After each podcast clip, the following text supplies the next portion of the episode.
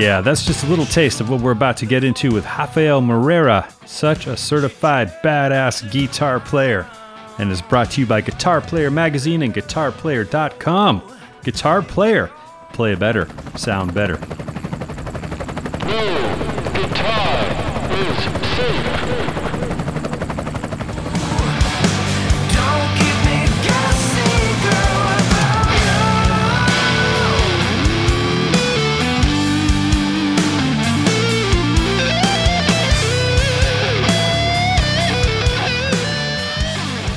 Welcome to No Guitar is Safe, episode 164. I'm still Jude Gold, and we are plugging in with another guitar hero. This is why I love doing this show, because just, you know, man, we're just hanging out, having fun, celebrating the joy of guitar. I'll try to make this intro short because we go on a deep and a long guitar hang today. He's got the Bogners plugged in.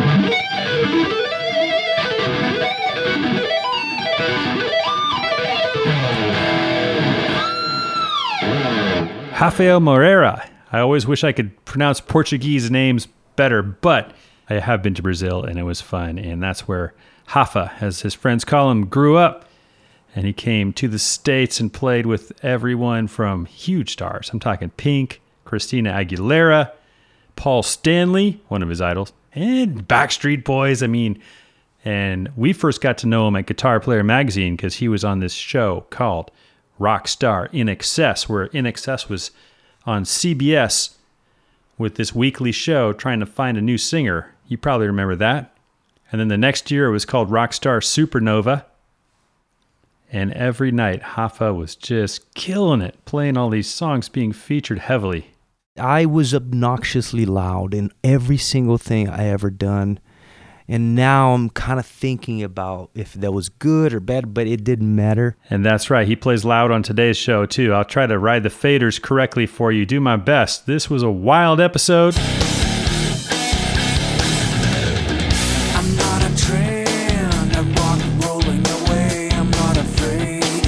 What's on my mind, I'll say. I'm angry inside. The I'm playing a custom shop Telecaster of his, and he's playing various Les Pauls and other things as we go through. We'll get right to it, and we'll dive into some of his stuff like Magnetico, his band, but also his solo stuff like from his album Acid Guitar.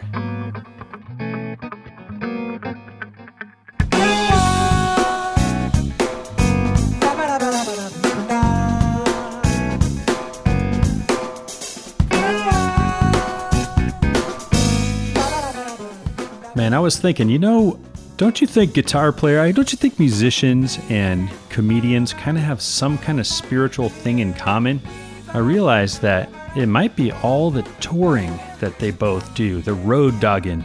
I don't think there's any other profession in which you hit so many different towns, like in the US alone. I mean, I probably hit 30 different towns in states like Pennsylvania, Florida, Virginia, probably a 100 different towns in California. The list goes on and on. And no other profession do you just see the country this way. I don't even think traveling encyclopedia salespeople ever did that. Sorry, Willy Loman, but I've seen more places than you. But you are well liked, and I do respect you. But it was an interesting milestone this weekend. I played the first show with our series of Parti-Gras shows with Bret Michaels. I, of course, with Jefferson Starship, we were in the support slot opening in Four Bears, North Dakota. And with that, that's I've now performed a professional concert in all 50 states. I was waiting for North Dakota. North Dakota, Wyoming, Alaska are the only three states where I've only played one city. But hey, here's to all of you out there doing it. Keep on playing, and if you want to come say hi to me, we got tons more Parti-Gras shows with Bret Michaels and Night Ranger. They will be supporting on the rest of the shows, and we'll be opening. So get there early. We're playing like 35 minutes max, right at the top of the show. Is that how you say it? The beginning of the show. And Brett was super cool, man. He made us feel like we were his best friend, even though we just met him. Guy's Dr. Feelgood right there. Then we got a whole bunch of shows. I think they're all on the east side of the Mississippi Indiana, Florida, Illinois, Massachusetts, Michigan. Hope to see some of you out there, but because this is such an epic episode, we're going to shoot right over to Rafa's house. So let me fire up the chopper, keep it alive to you 95, and of course, check out Guitar Player and guitarplayer.com. Special thanks to G7th Capos for the awesome customized super capos that we give our guests these days. Much appreciated. Let's head over to Rafa's.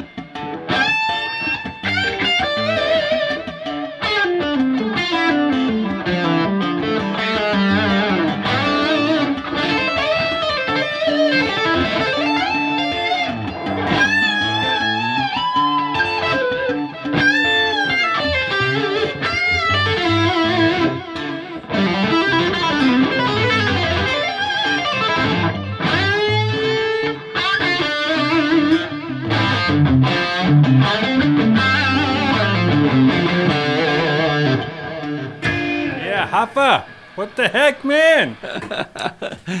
Is this too loud? No, it's good. I mean, I'm watching the meters here. There's no smoke coming out of the Zoom recorder yet, so it's handling it. This is such a great room. This is this is why I do this thing of getting in the helicopter and coming over to places when I can walk into a comfortable room like this. You got drums and about ten thousand guitars and three Bogner heads. You're going through the Shiva right now, older Shiva. Yeah, I got a Shiva there. I think that's yeah, that's a Uberschall up Yeah. there, and then um, a Goldfinger. I played through one of those ones for ten seconds. It was great. Great amp, man. And um, then we have another one there. Oh, yeah, there's- is- I have two of There's those. five Bogners in here. And then the the Helios that I've been playing a little bit with Magnetico. And you got this great Gibson Les Paul, one of several. And Yeah, I this I always wanted to have a black custom as a Yeah. kid because of John Sykes cool. and Peter Frampton and Yeah, I got a three pickup Peter Frampton one, but I Oh, wow. the headstock's just not. Yeah, it's a tragic story. yeah, I love I love those guys, man. No, it's fun. It's cool to see these stacks. Uh-huh. You got two full stacks here. Which you know, just yesterday I went to see the, for the first time the L.A. Philharmonic Orchestra. Incredible at Disney Hall. I mean, it's like you got to do this if you can ever get the chance. It's an experience, right? It's an experience. They're they, they're so good, and the room is so amazing, and the music is so amazing. And then and then I just found this video of you, and I only found the sound check. I don't know if there's a full video, Uh-huh. but it's incredible of you playing Beethoven's Ninth at a 70,000 seat soccer stadium. Oh wow, that's right. I don't know what tuning you're in exactly. It sounds like a low D string happening or something. Maybe it was a drop D. I dropped a D and I came up with a nice little um, version of it. That's what they asked me to do. And uh, this was in 2013. And um, they flew me to Brazil. And it was the final of the Libertadores Cup, which is, is, is the is the same thing as the uh, Champions League in Europe. Mm-hmm. We have the Libertadores Cup in Amer- in the Americas, which Like- is the biggest soccer final in the whole American continent. wow. So it was really cool because you don't do a lot of that, you know, Jude, like in soccer games, the, the playing the anthem thing, that is Yeah. such a cool thing. But when they invited me to do that in Brazil, I was all over it, man. I was Oh, like, yeah. Free trip back home. yeah, it's, It's so cool to see a Bogner full stack in the middle of a soccer field and surrounded by 70,000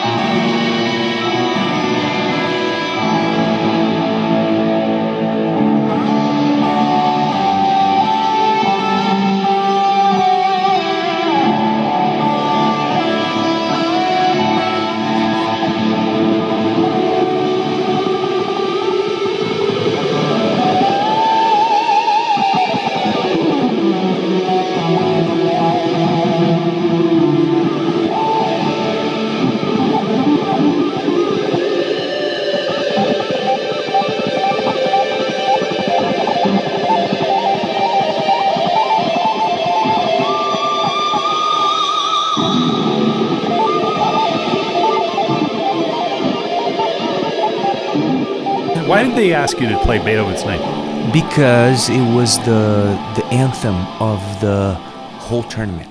That's they, that every year, or I do that? think back when I did, it was the theme of the that year. So I just made a, a little bit of a, ver, a version of a, a rock thing, a rock version of that song, and uh, you know everybody does what It's so inspiring. Thanks, man. Yeah, I think it was a two and a half minutes thing. Yeah, and uh, it's really hard to catch people's attention because in soccer they're there to see the game. yeah. When we watch super the Super Bowl, Yeah. it's so fun. People actually enjoy some entertainment. well, the halftime, yeah. Yeah, and in Brazil or or anywhere else in the world, we don't have a lot of that in soccer. Even when we, you know, they have the the Champions League final in Europe. I think they had uh, this Latin girl, uh, Camila. I, I forgot her name, but it's not as you know entertaining. I guarantee you, every guitar player that was there though was watching you like a hawk. I, I yeah, man, it was interesting. It was a tough a tough gig because I don't think they're very good at, at miking it even in and having a the, the right sound. Like in every uh, hockey game or football game in the states, the so- sounds amazing. If people are used to the guitar and stuff, there is like it was a little strange, but I, I I was just happy to get through it, you know. I think it was a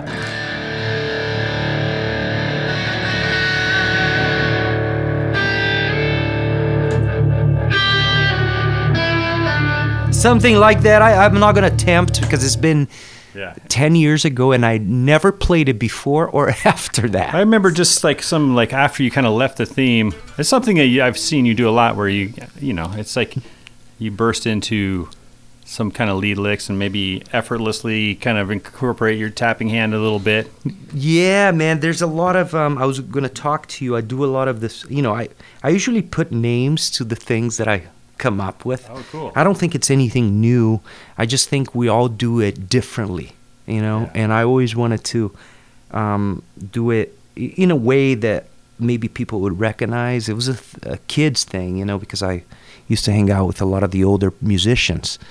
So what they told me as a kid, man, you have to find your own sound. Look at Jimmy Page, and even if they were influenced by Yeah. blues, you knew, you knew it were, you know, it was there. Clapton, you knew, and I grew up with the English rock f- at first. That's what mm, uh, I was introduced to, to rock guitar, But um, yeah, a lot of the tapping and, st- and stuff we can talk about it, man. It's just interesting. Yeah, show us a little bit. Yeah, I do like a to lot of uh, a lot of blind bending that I, I like to talk about. too. blind bending. Yeah, this is gonna be a little bit too loud.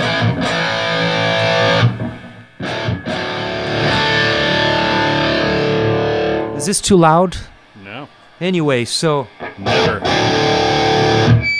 what I call blind bending is like uh, it's basically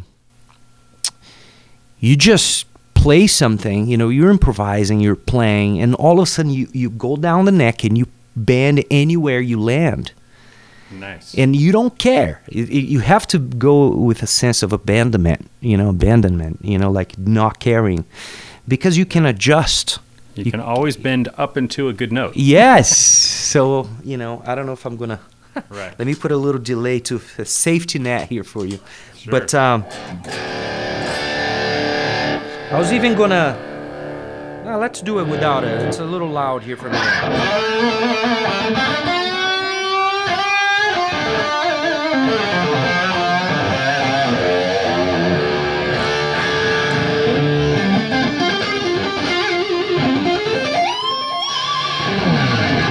That was that was a, an example of that that I was like, I just go for it. It's cool when you don't have to worry about where you uh, land. But Some- yeah, I've been kind of talking about blind bending. You know, just go for it. Yeah. And um, I think I watched something yesterday. Uh, another guitar player you, you interviewed that I really like, Philip Sayce, such a great Oh, yeah, player. yeah. Because I, I love those guys that have soul. You know, that's what I've always in, been into. That's why I like John Sykes and and guys that are just kind of like they lose it themselves in it. Oh, And um, yeah, I, I, I I heard him doing something that Jeff Healey did, right? Like the, the some bands. And I was like, wow, that's kind of like what I've been doing, Yeah. but different. Yeah. And it, you just go in it, man. It doesn't matter, even if you mix tapping and stuff. Uh, so what did you just do there? so we talked about a little bit of blind bending, right? Yeah. we can come back to that. But the tapping is, uh, you know, I'm, I'm always using my, my middle finger to tap because I don't want to drop the pick. I don't want to put the pick in my mouth, you know. It's uh, something I kind of like. I, I wanted to incorporate the, the tapping into my playing and not be a gimmick kind of thing. And do it like, like wow, you know, naturally. You can only hope and try, right? And I I remember when I moved to LA, I was already playing a little bit of two hands tapping that I I was listening to a lot of you know I love Steve Vai and Joe Satriani, all of them. I love everybody, you know. But um, I had to find my voice, you know. That came later after the British rock guys. I got into the 80s thing. I was like, I was just a little guy. I was like, oh my God, it took it to the next level. But I, when I moved to LA, I, I went to the Coconut Teaszer when it was still around in first week of school. And I remember watching a teacher play. Uh, his name is Roy Ashen. Roy is a, interesting cat. I don't know him very well, but I remember him doing the tapping and he would add vibrato to it. And it was a cool thing. When I saw that, I was like, oh my God, I'm going to run with this. How does he do it? Like with his fretting hand behind the note? With his right, uh, right hand. Oh, so with- And, and, I, I, and I have been, I applied that to my two hand technique and licks since. And, it, and it's, I never seen anybody do it, man, ever. And I'm How- like, how show us? yes. And I'm like, you guys are missing out because you got to make statements. If you just go and do something like this, uh, let me let me just show you. A, I don't like that because it's like you're not making a statement, or so I started to do a little bit like uh, something like a.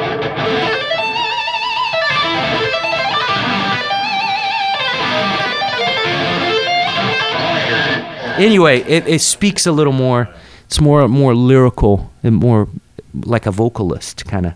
Because sometimes I shake the note with the fretting hand. You just hold the tapping note. And you can do it with the other hand. Yeah, but that sounded so musical. But it will help your your Yeah. right hand too, man. And and um, I remember being 16 or 17. I was living in the capital of my state, and uh, this guy came over to play with a Billy Idol cover band, and his name is Andre Andre Hernandez.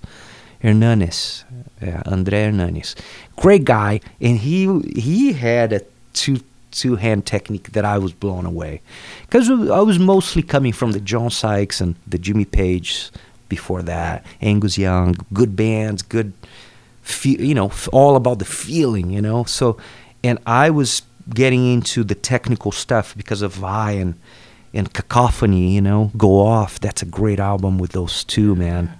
I love that. Um, I love it. That's Jason Becker and Marty Friedman. Yeah, I love those guys. It, I I love both of them. I, I'm always been a Marty guy. I know my some of my friends are Jason's guy. Yeah. I'm always into the the Marty because of the the bands and the feel. I like that better. Yeah. And and then you can add all the arpeggios and technical stuff. But if you have those nuances, I think it's just beautiful. I'm just thinking about what we're talking because I'm going all over the place right now.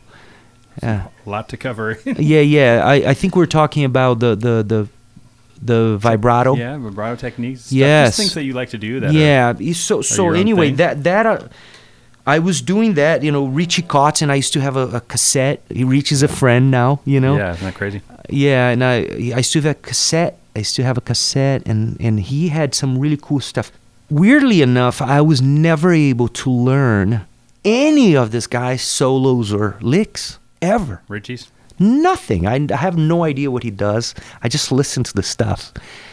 I don't know if I was lazy or if I. I know it was both. But the main reason, Jude, it was I wanted to have my sound and I didn't want to learn or Yeah. which is not a bad thing, dude. Learning things just add to your vocabulary and and as long as you keep going for your own sound, you know what I mean? It's going to sound like you. Yeah. But I, I just was never the guy that learned everything exact. I, early on, when I was a little kid with my brothers, I knew where the key was. I always knew. You Okay, the ear. yeah, yeah, I had the ear, and I, I would like there was a song like a, a band, a local band. ah, yeah. So.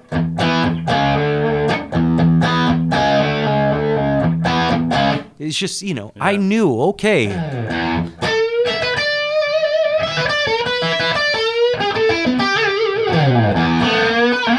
and I would, you know, just know where where it was, the pentatonic, you know. So I, I would rather do like Bark at the Moon. You know, love Ozzy, and I love Yeah. J.K. Lee, man. You know, but I would do my own solo. I Um, love that.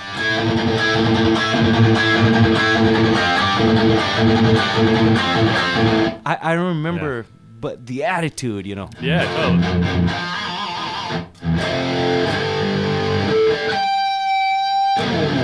it was you know Yeah. it's like when you listen to zakk trying to not trying but playing randy rhoads stuff he does his own thing with it Yeah. and i always liked that a lot you know Yeah, sometimes you grab just a few of the most important Yes. notes, and then you can do the rest of. see one of my favorite people man that i when i was a kid was ace Frehley, that i listened Yeah. to his 78 album so much I, li- I grew up listening to that album if you ask me do you do you play any of his licks not really i never really learned it i had to learn a few when i worked with paul stanley the first time around that we played some kiss songs and, and i learned a few of the solos but most of the time i did my own for, you know, and I had to deal with some of the fans like, oh, but dude, I'm not in Kiss yet, you know. I'm I'm with Right. Paul. Paul wants us to do our thing, so Well, calm always- down. Yeah, there's always going to be people writing shit and yeah, comments, people, no matter what. You know, there there's always somebody that will play Ace note by note.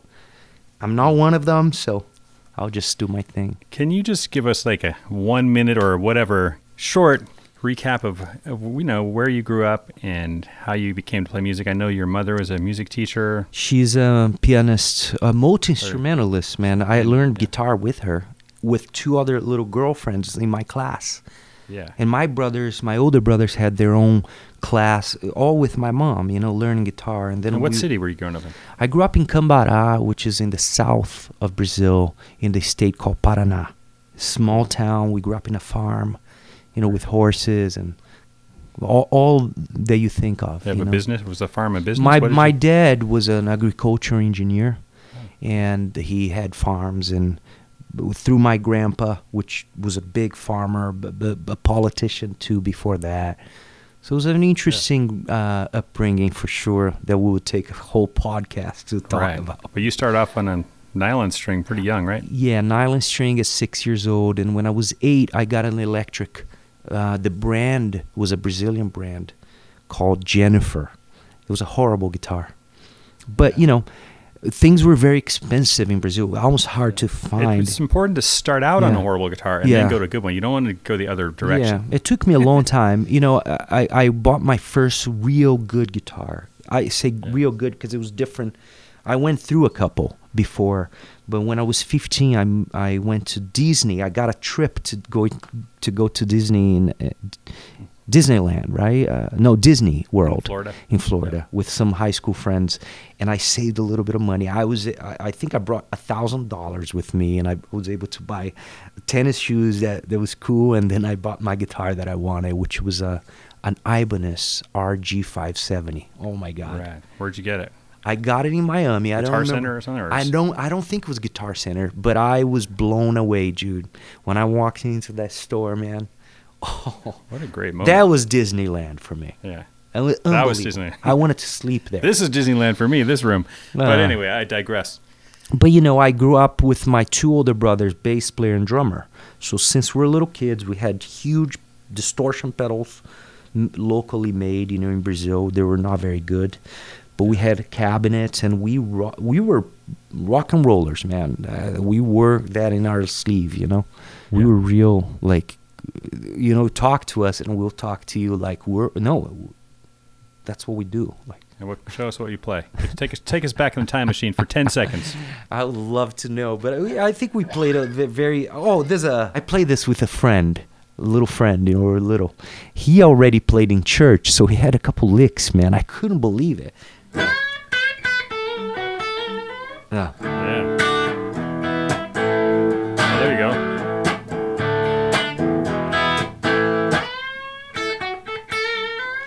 He would play Yeah. this, and I, I, I would like, oh my god.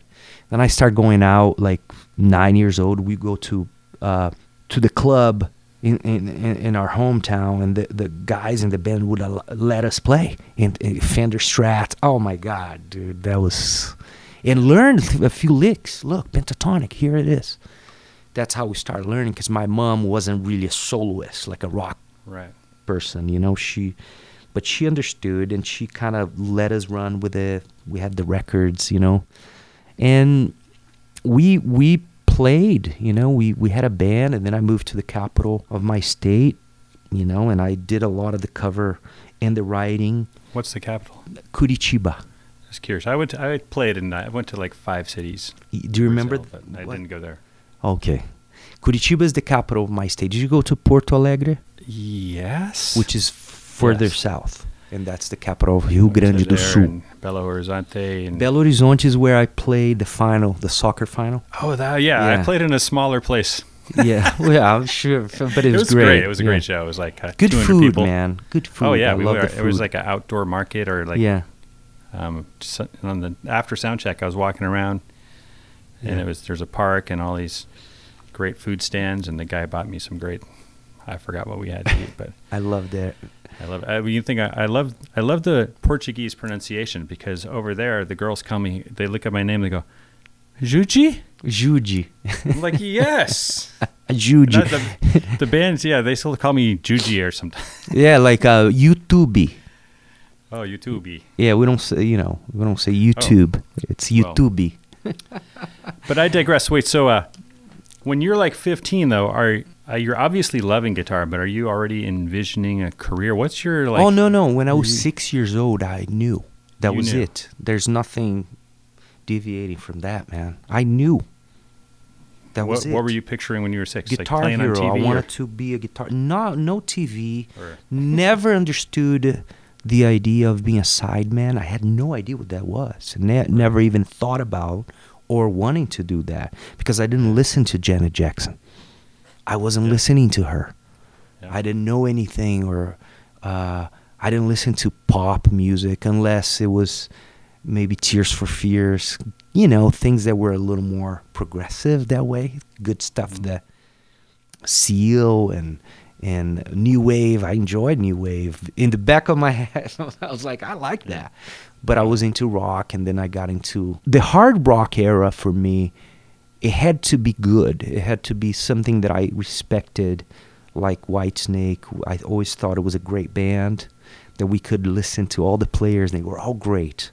It wasn't a gimmick. And I, with all the respect, you know, to everybody, sometimes it came off as a gimmick. I, I like Motley Crue because of Tommy and and some of Doctor Feelgood. It's so good, you know, it's good stuff.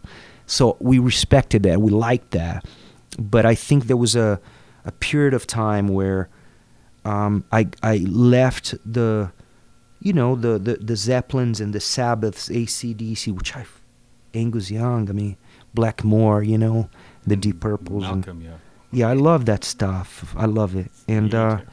I got into the more advanced guitar playing that was coming out in the late 70s and 80s, even though I have no idea about it because I was probably five years old and I was just going. I was like, I, maybe more middle, mid, mid 80s that I, you know, I, Ozzy with Jake and Yeah. obviously Randy Rhoads, but Zakk was incredible, man. When he came out in the scene, he was like playing that show in Russia. I don't know if Okay. you ever seen it. It's amazing. Pantera did it too. Uh, Motley Crue did it.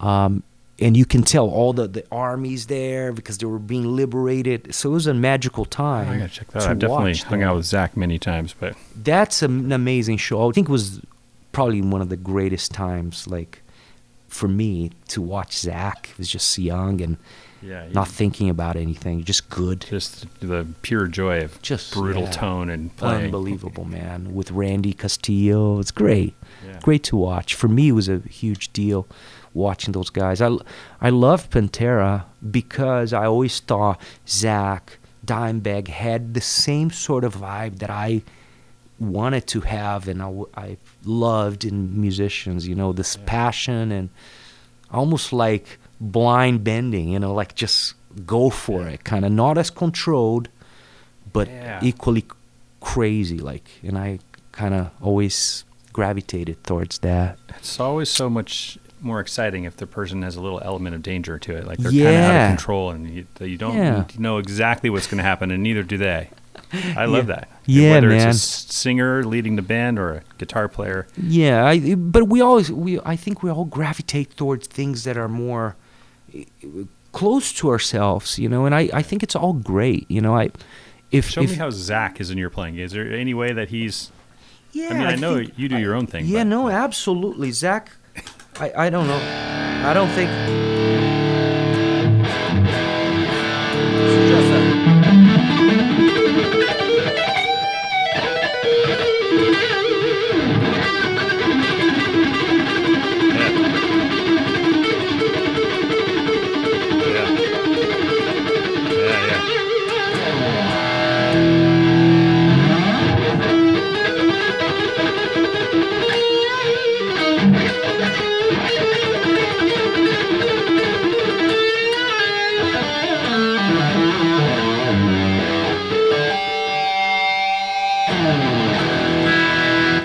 Know, just the the main licks that he does. I think is more the.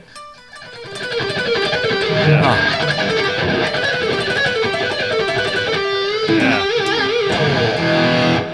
Yeah, the first time I interviewed him was probably 2005 on his tour bus at Ozzfest. Yeah. And the thing that I remember the most it was he was playing a lot of stuff, kind of like what you're just playing right there. Yeah, you totally tapped into some of his. Yeah, I was. His- I loved Zakk as a kid, man. But he, Jesus. yeah, he would just. He's a man of few words. He definitely answered all the questions, and we had a good talk. But he also was playing the whole time. He never stopped playing. He, he's like, you know, you fucking got to practice all the time if you want to. Like, you know, he's like Yeah. to him, it's like the whole time, right? and a lot of uh, little uh, hybrid extra notes with his plucking with his. I mean, He's got a I'm little playing bit a. Telecaster here, and but, Love it. You know, like he's, yeah, that's what I. And No, also I- yeah. later in the day, he he was still drinking then, and Wow. he he opened the show, and he played with Ozzy later, but he he was one of the first bands with Black Label Society, and he just came out there smashed a beer on his head to where it exploded open, and he's like pouring it up here, like above his head, open into his mouth. Man, that's hard. It's just going down his. It's going every. He did that like six times. There are cans of beer all over. He rocks so hard. I have the most amazing photos from that day on amazing. film, black and white film. That's really pretty cool. crazy, man. It's not it's easy. color film, actually. I always had a hard time. I never enjoyed playing buzzed with beer, alcohol. Alcohol kind of Yeah. makes me a little. I I, I love this Yeah. playing sober.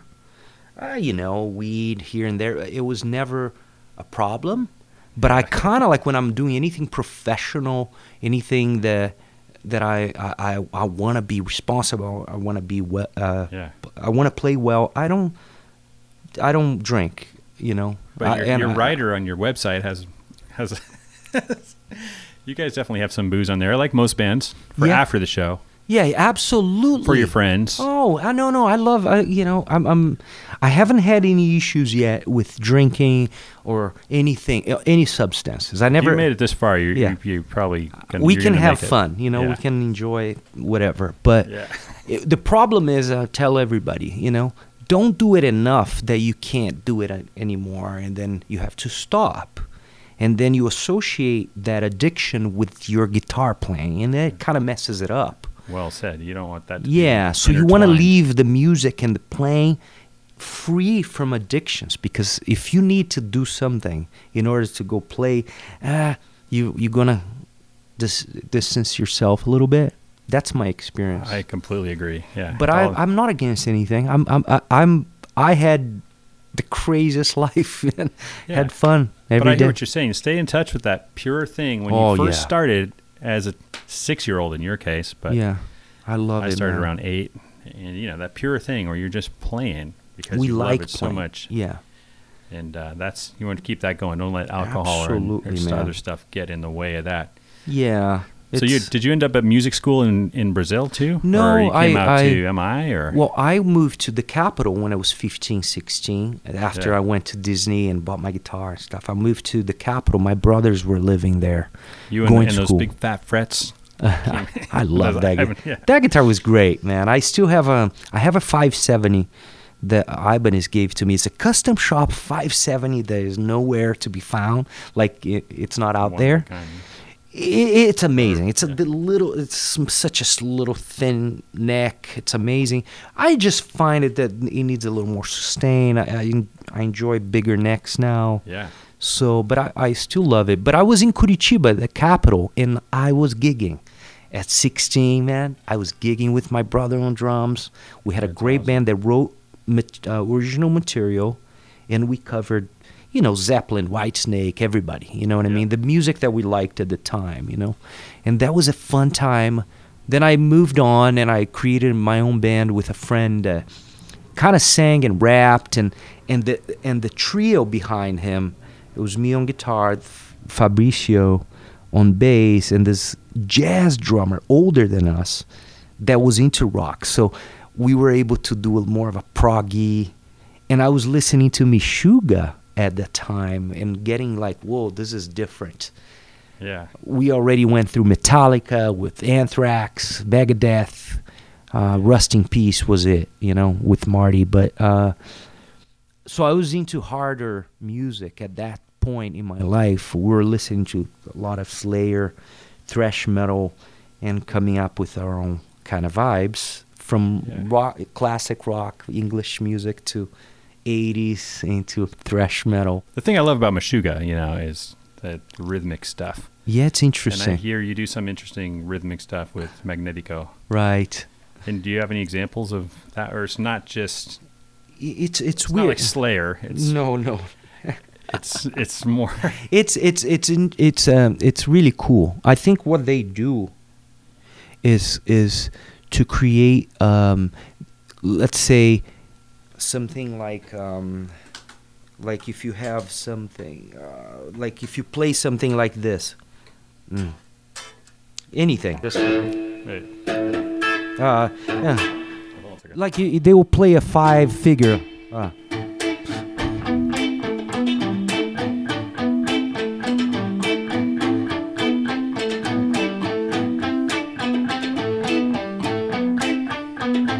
Yeah, Yeah. See what I mean? So uh, it's like a cycle of fives or six, and then they come back to the one.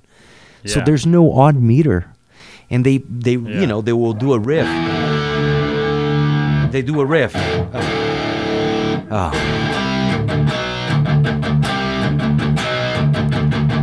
And, and there's a groove, so it keeps Yeah. going away and coming back. So that was a very interesting thing. I don't do a lot of that with Magnetico, actually.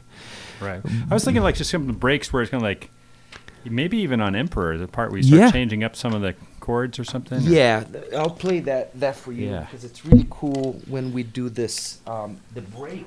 He's switching Les Pauls, folks. That looks like Yeah. Randy Rhoads' original guitar, but I don't think it is. It could be.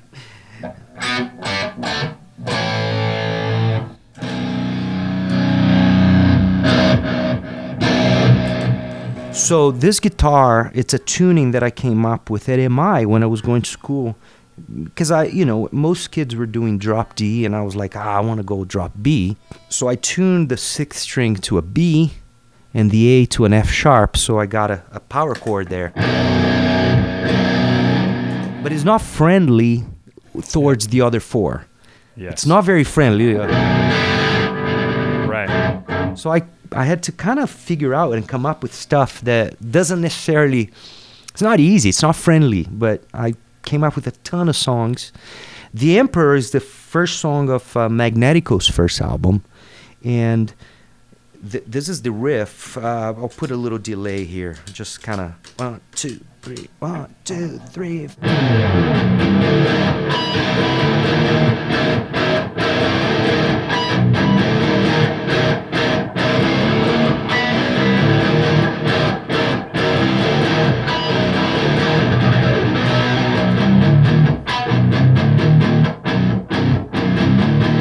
Verse.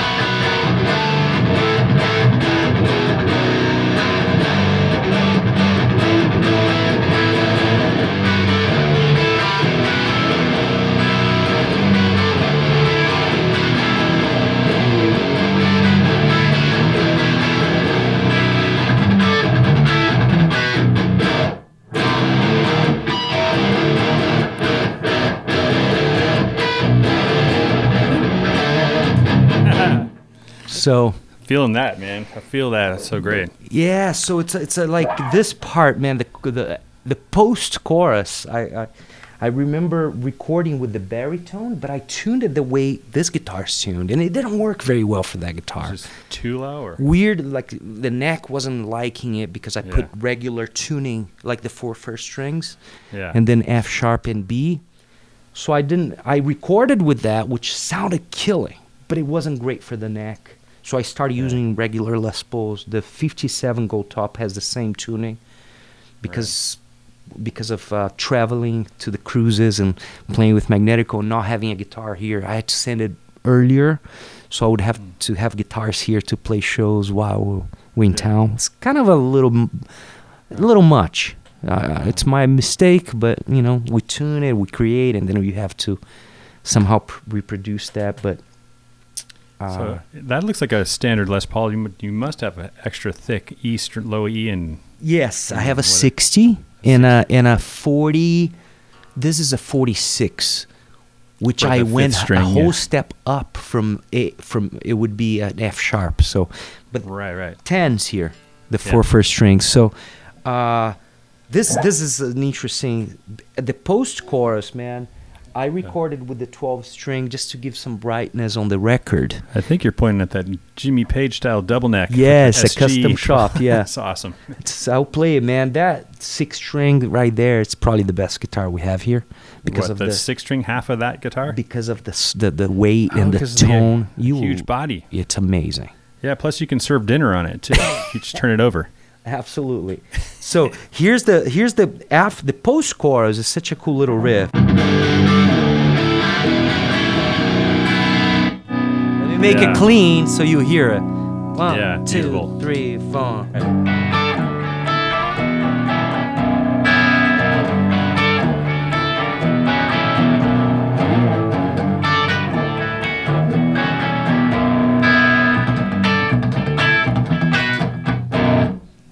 Beautiful. And then we have this break that I I use the the, the Electro-Harmonix pog because back in the day if you get a, a, a octave boss octave Yep. pedal it won't track if you go lower than than the E.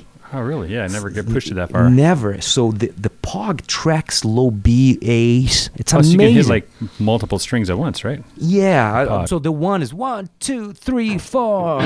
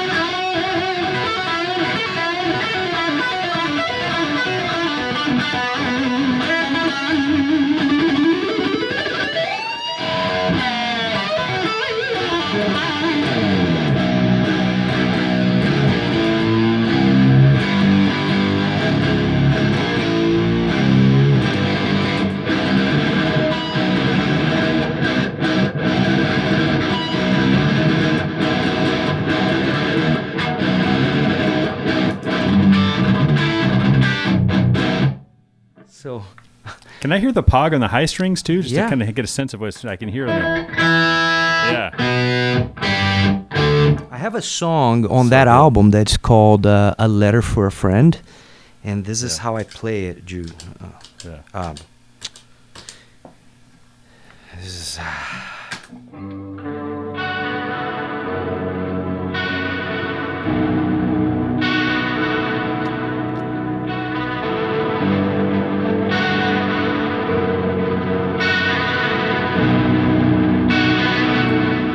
a letter for a friend that you can never send, or you know that you never see again. So it's sort of like pr- in my production chops. I'm going to make something with a marching band, sort of like a funeral opening, and it's very interesting. I, I love that stuff. While I'm singing, I'm throwing. Yeah, you do. So, uh, what was that sort of uh, vibrato or Oh yeah, rotating this speaker one. effect? This one is a Univibe from Mulan. This guy, right? Yeah. That's great. And uh,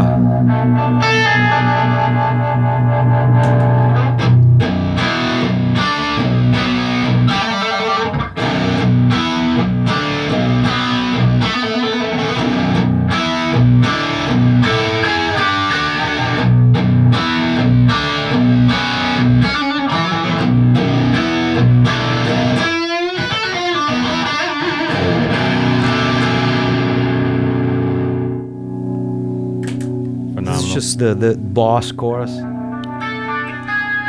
little blue pedal, E. CE. Yeah, the CE2. And um, we were talking about the the other song, uh, Ordinary people. "Ordinary People," is from the next album, Death Race. Ordinary people all together now.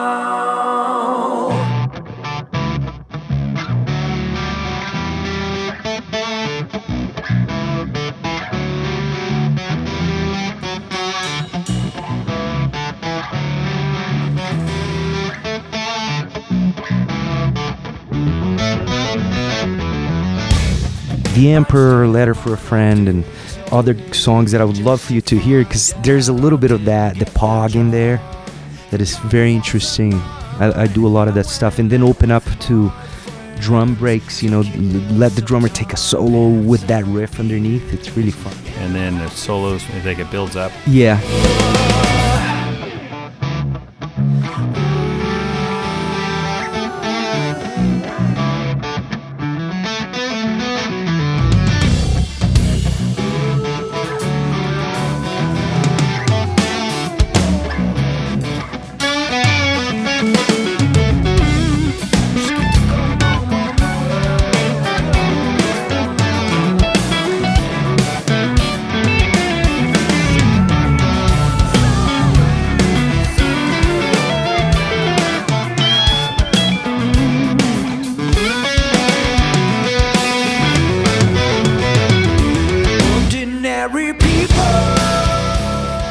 The solo in that song I recorded with this telly that you have Tell on. one right here. This yeah, it's black just custom shop such a cool little thin line. that I'm yeah. walking out of here with. But you know, um, uh, ordinary people has the same tuning as the Emperor. You know, I just wanted to give continuity to got the low B and low F sharp. yes, and then regular. So you have. I'm gonna put a little delay. Oh no, here's without it, but I'll, I'll, I'll play with a.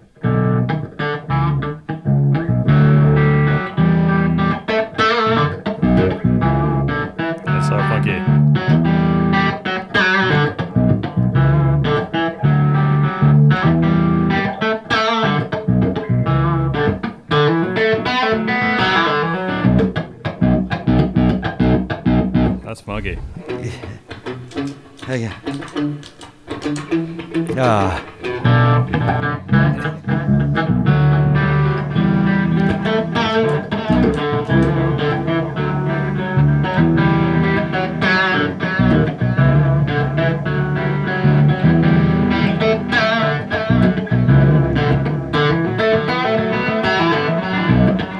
I stood in line all day today. You know what I mean? Like. t- Beautiful. trying to create a, a nice little bed uh, of a, a verse so I can s- sing the verse and then I, I I add a little bit of that Arion chorus with with with a faster. Oh, you got one of those. you know just to give me a Leslie vibe. Folks, he's missing the three knobs on there, so Yeah. if anyone's got them. I know they cost like probably 50 bucks each for the knobs, right? Dude. on eBay. It's so funny and and my CE2 is missing a knob. Yeah, I have old Boss pedals that are well loved like that. You know, I'm looking at your pedal board. Just a, on a side note here, uh, Yeah. which is about the size of Kansas. And it's I love how you got a red. It's like it's a trailer trash board, and you got red lights underneath it that kind of light up through the plexiglass Yeah. behind the pedals. The only thing that I'm sh- surprised by, nothing against this Vox delay pedal, Yeah. but there's so it's like four presets. It's big as hell, I know. A lot of real estate. And now Vox, there's, yeah. like so many delay pedals. True that. It's just Vox sent it to me, and I was like, ah, I like the thickness of it. I like how it, like, wow, it's, it's so rich. It certainly sounds great. And uh,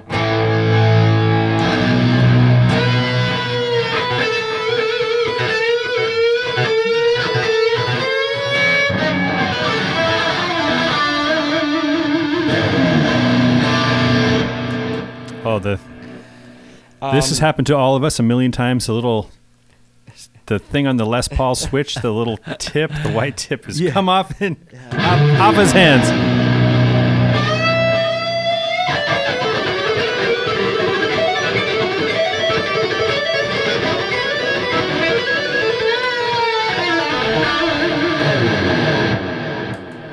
it's a, it's just a fun, you know. I'm not a gear guy.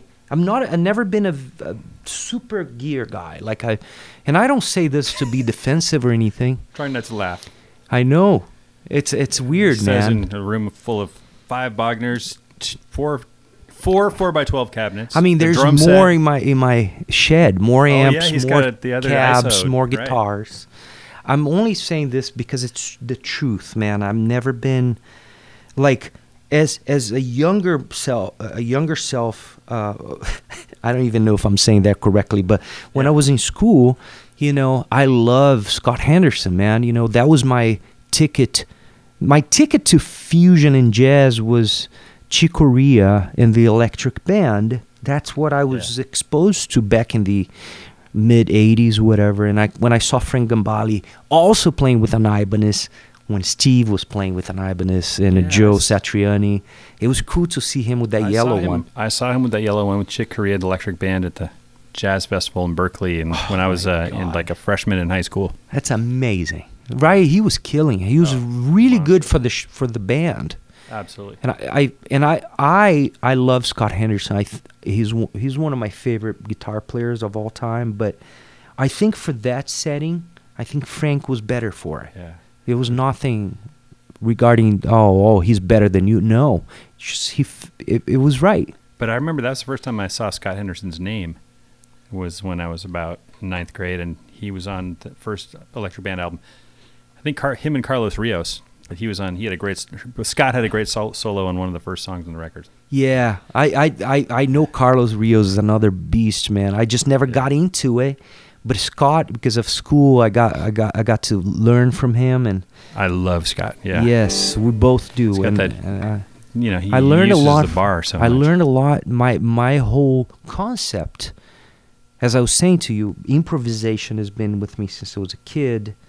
It was there, and I knew it, and so f- I think he gave me a, a tool that is more valuable than all his licks that I never learned. Yeah. I never learned his stuff, but I what he taught me, and I love him.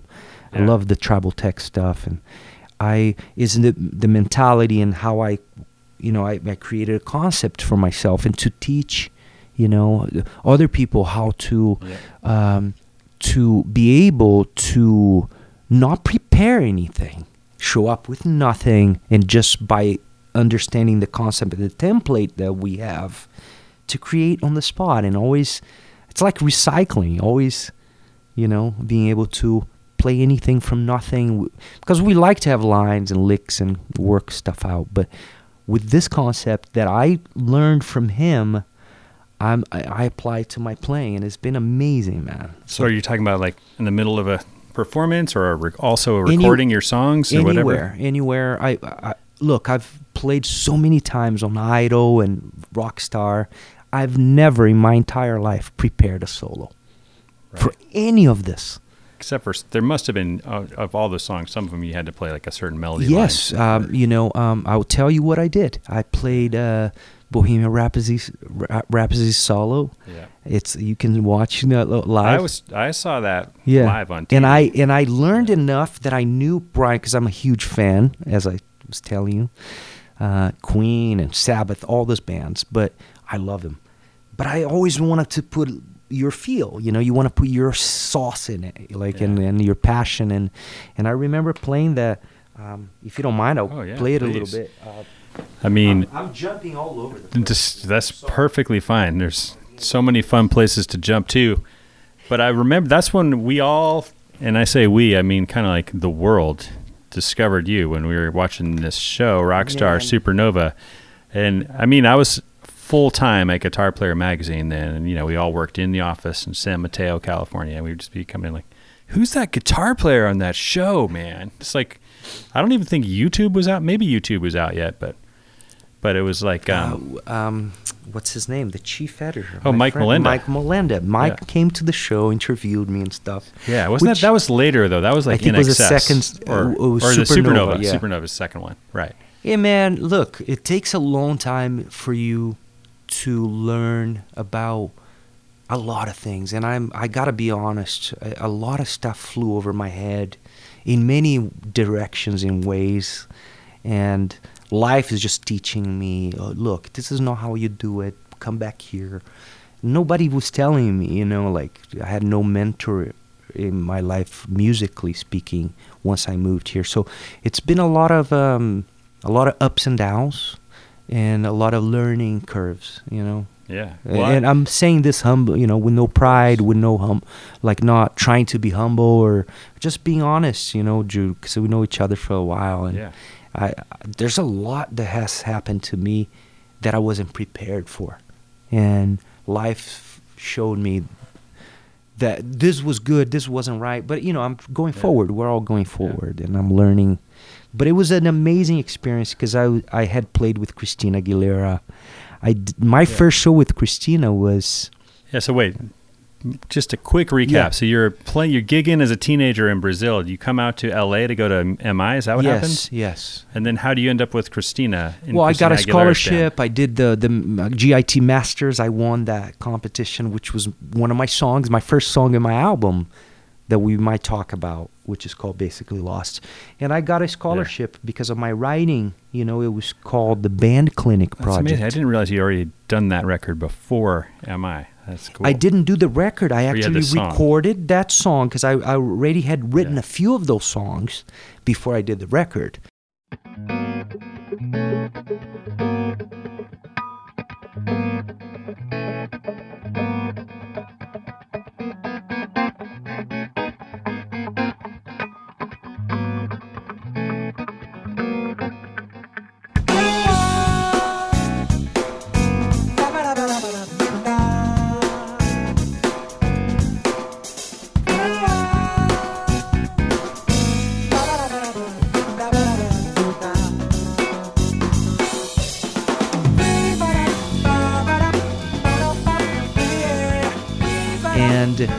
I recorded that song, which was on a on a CD eh, in Japan from MI and one in the States, which was really cool. It validated my work and my talents that were a combination of us wanting to play as best as we could and the writing, which was a given as a kid. You know, I always wrote. We won competitions as kids, and it wasn't based on money or fame. It was just there, and Yeah. That's why I'm writing, and that's why I have a band and projects. And I always had a hard time maintaining this the Christinas, the Pinks, because there was a calling inside of me. Look, man, you're a writer. Go write. Yeah. And here I am playing songs that were not what I intended to. But uh, at the same time, it's so high level. You're playing with great musicians. You're playing with the biggest stars in the world from the states, and how can you not enjoy and appreciate that? You know, so a lot of conflict, conflict in my head. You know, uh, but um, yeah, after MI, I got a I got a call, man. You know, from a friend, a drummer. he called from one of the payphones in school. Said, Rafa, they're auditioning people at SIR. Is that like a Barry Squire audition No, or something else? not at all. Barry, sorry it wasn't you, but I'm still waiting for a call, Barry. I love Barry. Yeah, you still got plenty Yeah. of calls coming from him, probably. I haven't had one in a long time. Barry Yeah. called me, please. I'm kidding. no, but um, just um, yeah, I I went down to the SIR, man. I remember bringing a piece of wood that I brought I, that I bought at Home Depot to make a little board. Yeah, and, It's and it's just a few blocks from MI, so students Yes. could like actually walk down. Yeah, and I went down there, man. Uh, and there was hundred. I don't know hundreds. I, I maybe Right, right. exaggerating, but a lot of people, which was like very, not very encouraging. Like I was like, oh god. And so th- they didn't tell us who we're auditioning for. Those two teachers from MI at the time, they were younger. Joe Bas, they played with Jessica Simpson. Uh, Joe Basu Okay, yeah, I know his name. I don't. I can't. I don't. and another guy that I forgot the name, but he they were teachers there. They they were younger and they're really cool, man. They were really Yeah. cool guys, good players. They they knew how to dress. you know, they were cool. I was just like everything going over my head. I wasn't paying attention. I was just lucky that I got a call from a drummer friend, and I just went down there. And Did he tell you who the artist was? no, nobody So- knew. Even when Oh, we got even he there, didn't know. He's yeah, there was this guy named Bruce Sterling That's that was f- looking for musicians and and he put me on an ensemble with another guitar player maybe another keyboard player drummer and bass player and it's like hey guys just do a groove in a minor and then he will point at you and t- you take a solo now this is like 2000 i already been playing baked potato in hollywood with, with the music that you heard didn't do the album yet but I have all this music. I put a hold on my rock band that I had on at MI called Strange Sum, and I I'm a metal kid that nobody knew I was a metal kid anymore, dude. You know, because I was into this fusion thing, and and and all of a sudden you get out of school and you learning music and you're playing gigs. You, you're a funk guy now, and you're like, what? and so life is taking me for for a spin, you know. And I I got I get a call from from Bruce, the guy that Bruce Sterling, the guy that put it together. Anyway, I was I was experienced at the, at that moment, man. Taking solos and taking my time, I was really dialed.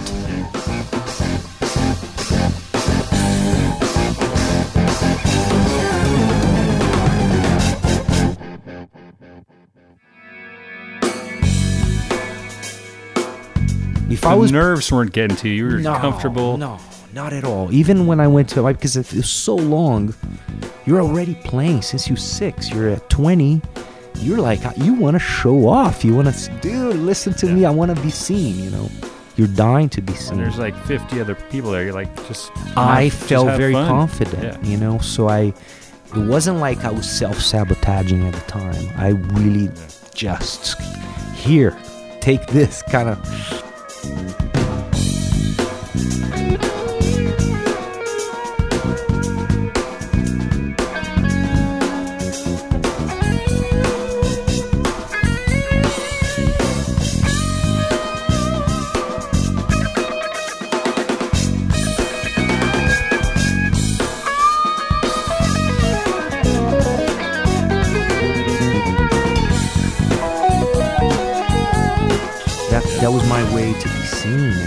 It wasn't the right way, but it worked.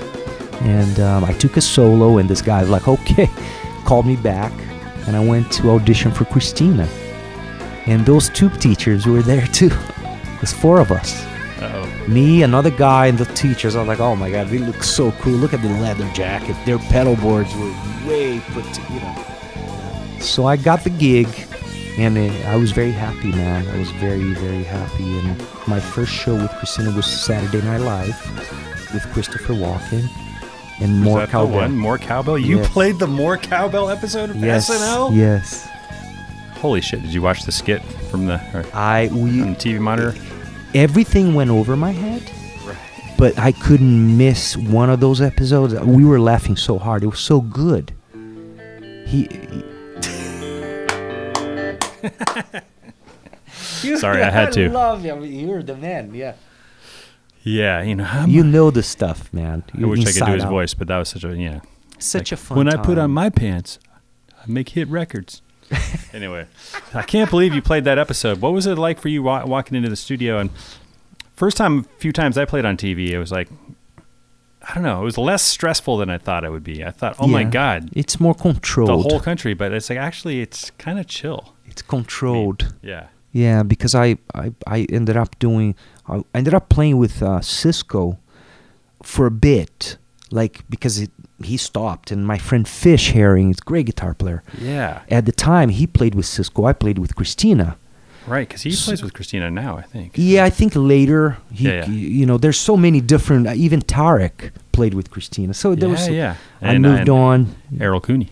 Errol, great player. And um, yeah, so, you know, when I was on tour with Christina, I got recommended to play with Marc Anthony while I was touring. So during some of my day offs, I got flown to New York and played with Mark, which was really cool. Great singer, vibes. I was just not into the Latin thing. Like that, that the Latin, you know, the salsa thing, but it was amazing. I just brought um, a Chet Atkins nylon Yeah, yeah. learned the stuff because I can play a little nylon, but it's not what I listen to. You know, you are what you listen to. Yep. I fake a lot, and I'm able to fake a lot of different styles in a way that it feels good. And because it's really hard for for anybody to master everything. Mhm. I mean, how many times I went to do Idol with my, you know, 412s, they roll everything, but they have Paul Jackson there. Just ask Yeah. Paul to play. Yep. Well, there's a sound and there's a tone that it's more suitable maybe for me. But if Paul Jackson is there, can I play some funk? Yeah, I can play whatever. But you got to so talk to the master. That he's right there. Let him play. Yeah. I would, you know, I've never been in a situation where where Ricky said to me, "Rafa, let let let Paul Jackson play those rock licks." Ricky Minor. Yeah, no, Band he's leader. he knows I will play. But Yeah. Do you think he's gonna ask me to play the clean stuff? And no, he's right there. Paul Jackson's there. There's Yeah, nothing to talk He's about. He's got such great groove. I mean, just It's to him unbelievable. on YouTube when he's just, without a band. It's just the pocket is so great. Some of the those guys invented some of that, and um, I have huge respect. Yeah. I was talking to Buzz the the other day when I saw you at the Baked Potato Buzz Feiten. Oh, cool. been talking. It's like I remember listening to one of his solos on uh, Superwoman, the song that comes after Superwoman, and one of those Stevie Wonder albums. Uh, Where were you when I needed you last winter? Great Buzz Feiten solos. I was like, Cool. You play with Stevie Wonder, right, or something? or yeah, I played a bit? couple times. Yeah, I did a, a VH1 Divas thing. Again, Ricky would bring me with the whole crew with Paul, and I, would, you know, I would play more of the the dirt, you know, the Yeah. solos and stuff. I'm a soloist, I guess. You know, like Yeah. somebody that won't also, prepare. rock rhythm. I mean, you're everything. But when we Yeah. first saw you, you were playing all because everyone had to play all kinds of different classic rock songs, not just INXS. You know, A Yeah, I think I saw you play Kansas. I, I Oh. don't know everything. I love. Were you going to show us your Bohemian Rhapsody solo yeah, or I something? can try. I can try. I, Or a, I don't know, know if I remember. Uh, I just have this. That's yeah, he's got some P90s going, folks. Now, 56 gold top custom shop. I I okay, so I on the show. I think we performed a couple of times with different singers, and uh, all I did was play with the Shiva with a little tube screamer in front and a, some delay. That's all. I'm. Yeah. It just gives a vibe. Yeah, yeah. Like uh, you know, I didn't want to a go really all. clear sound. That's what I remember. Yeah. Right- the guitar was right there. Then it was a probably a, a DD5, not even the DD7 because they didn't have it like mid 2000s. So uh, I, I let me just see if I can remember Yeah. this. That's what it is.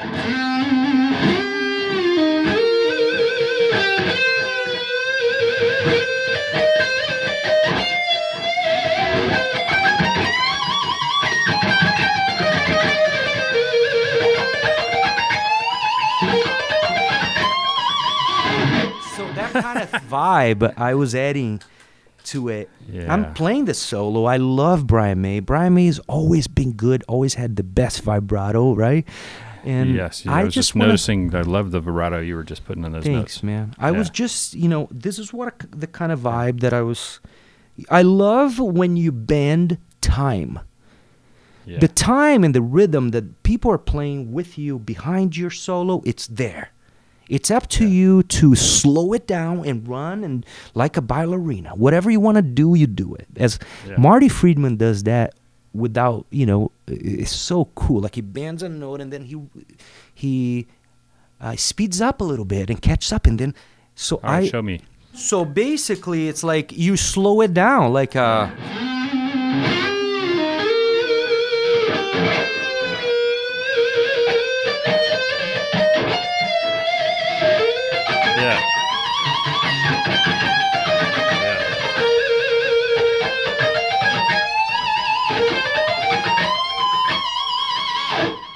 So I will slow down, you know. It's like I Yeah. love having a little bit of control over that, which is invisible. Nobody knows. Maybe we do. I just love how you when you're playing right now. Like you're playing. It seems like you're playing 100. percent Like what your face, everything. Like you're really. Oh yeah, It. no, I, I love the solo so much, man. As a kid, Yeah. this is You're always bringing it. Hey, you know, hard, yeah. I noticed too that you you you you do a little bit of with your picking hand where the pick is moving a little bit, like your the knuckle of your thumb and your first finger kind of are part of the motion. For me, like I'm all wrist. Yeah, no, My- I, I know because I, I, I always had this circular Yeah. uh, thing when I do um, uh, the, the the alternate picking, and I remember w- uh, listening to Racer X, which had a couple couple songs that I was really into, and I was very impressed with Paul Gilbert. And I think he's a risk guy, man, and he's so good. So like yourself, man. It, so it's a technical thing. It's just different techniques. But I was I was I started to do a lot of the hybrid stuff alternating from uh, uh, you know just string alternation like uh, but i'm doing i can do it picking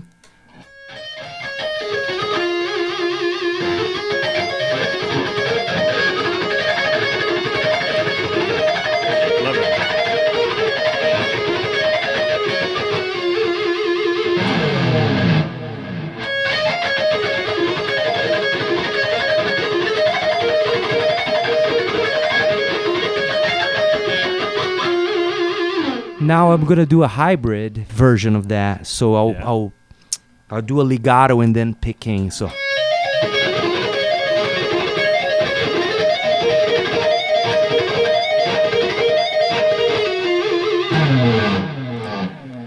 kind of like that. You know, I'm doing a lot of legato nowadays just because of the sound that it creates.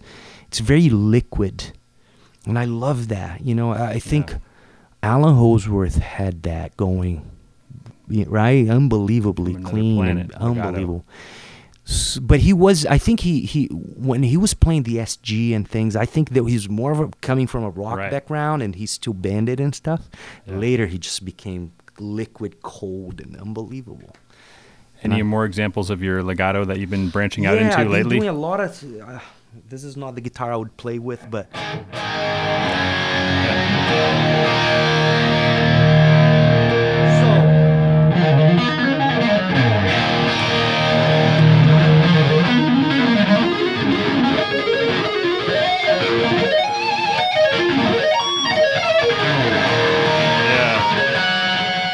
Just mixing it a little bit of Yeah. the two hands, the vibrato with your right hand, which I think it's really it makes it really interesting. You know, even like uh, like a simple.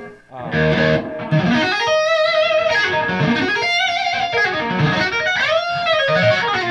So that technique that I just did, I call it forward tapping. And I done it forever since I was a kid. That you tap and you go forward. You tap and you go forward. I mean, you're moving the position up the neck. yeah, you play a note with your le- right hand and then you go meet meet that note with your left hand. And it keeps going forward. It, forward it's like an avalanche. Oh, oh, and then you maybe do something different then. So um, let me do something interesting like m- mid neck that I Mhm. like A minor, let's say.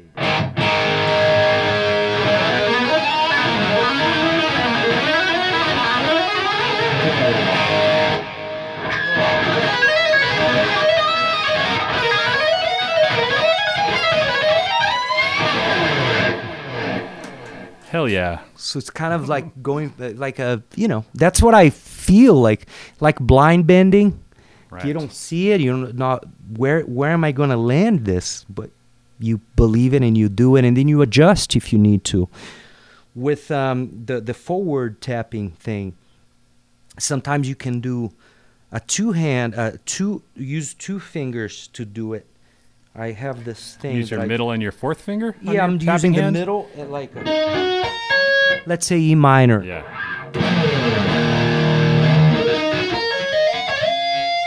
So, so I'm going to Jumping way up there. forward in a different note now instead Right. of the same, which Right. adds another note to the whole thing. Instead-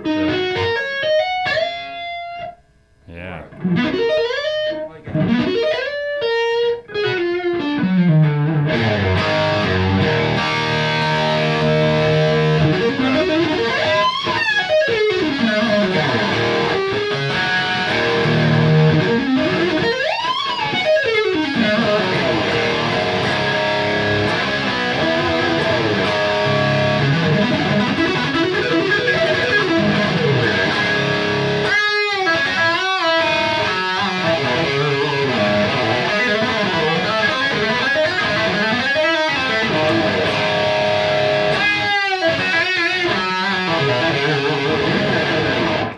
In the day, man, I was I would be doing like let's say D D minor, right? Something in D minor.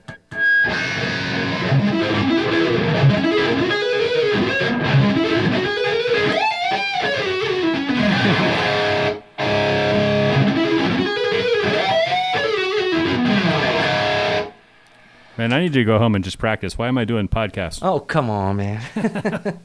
but I'm, I'm being kind of working on little arpeggios that has a, a really more controlled ways of because Yeah. for me it's like this once you master the shape of a keys like anything in like let me see if i can Oh, he's going for a strat, folks. Look at that thing. This, This is, is- not a Fender.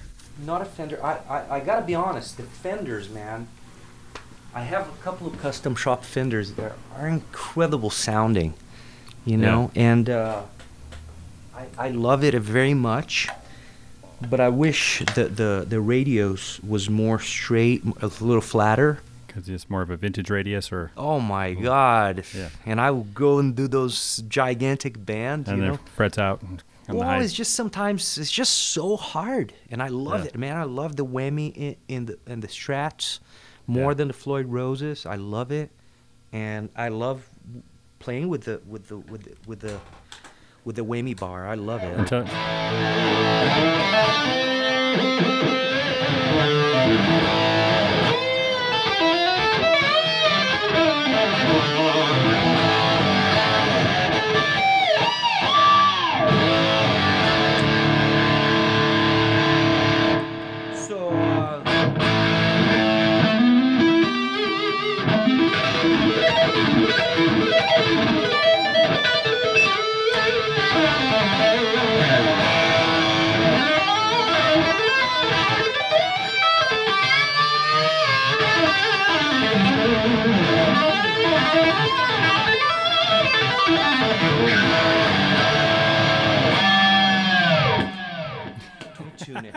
Don't tune it. It's like a- This is uh, What are those pickups? They got like you Um, know the people call it mother of toilet seat, it's a pearl. Um, mother of pearl on top of the humbuckers. what is what is the?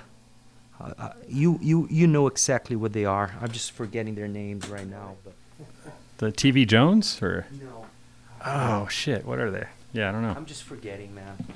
Uh, Yeah. But I know exactly what they are. and A lot of people are using them. But um,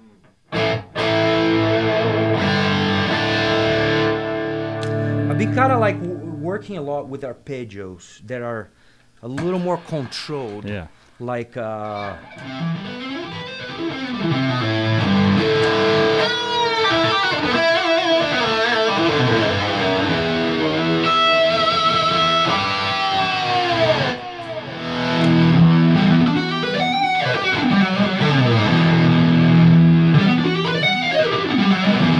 this one is something I enjoy playing.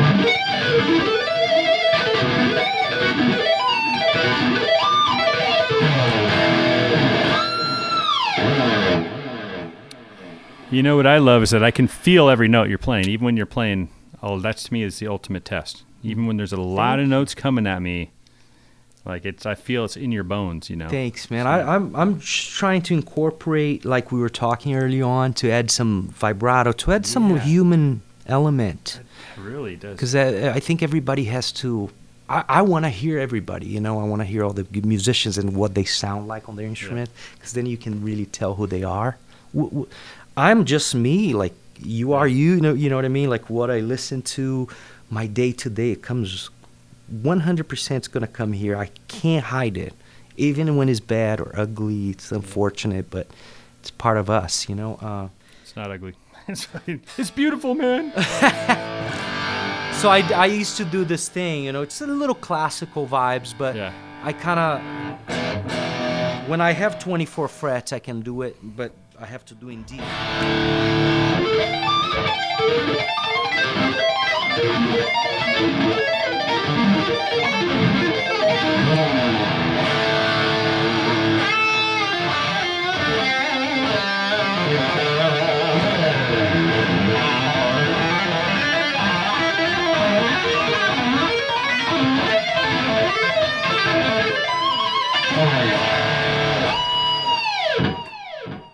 Fuck yeah. So I'm kind of like putting it all together. But I, m- most of the time, I am playing more controlled where music comes down here and you start something and then everybody's interacting. They, they're kind of fe- getting fed from whatever you're playing. You know, so this is what I always thought was the coolest thing and the highest way of, um, of uh, how do I say, uh, Expression uh, express yourself. Yes, thank you. Uh, Yeah. You know, uh, and I learned that later. Although I always did it a little bit, and then I learned so much at school. You know, with guys like Joe Diorio and Scott for sure. Even though th- both of them worked on it, man. They, th- man, Oh, I used to go hang out with Scott, and he had the books with Blackmore. Everybody, every single lick, and I've never done that in my life. And I was like, even you, unbelievable. But it adds so much to your vocabulary. I don't think it's a bad thing. Transcribing and stuff. I used, Definitely not. I used to transcribe some stuff from Branford Marsalis and things like I love Jaco, other players from different instruments that I, Yeah.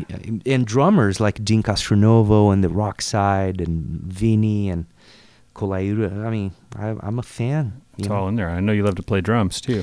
I love playing, man. It's just kind of like it's shameless, you know. All right, play some drums. Let me play play guitar. Yes. Let's do it for a second. This will be fucking hilarious. All right, I'm taking the loud guitar. I hope it works. This will work. Great. Yeah, yeah.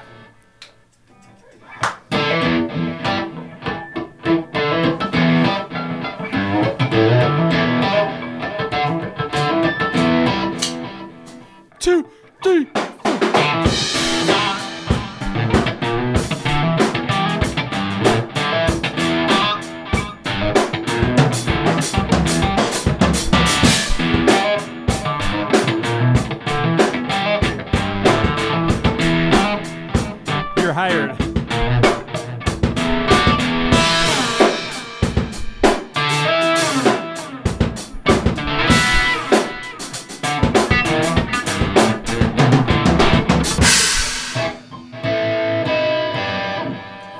We might have overloaded the mics a little on that one. That was great, man. You're a great drummer, folks. You could have Rafael Moreira playing drums in your band.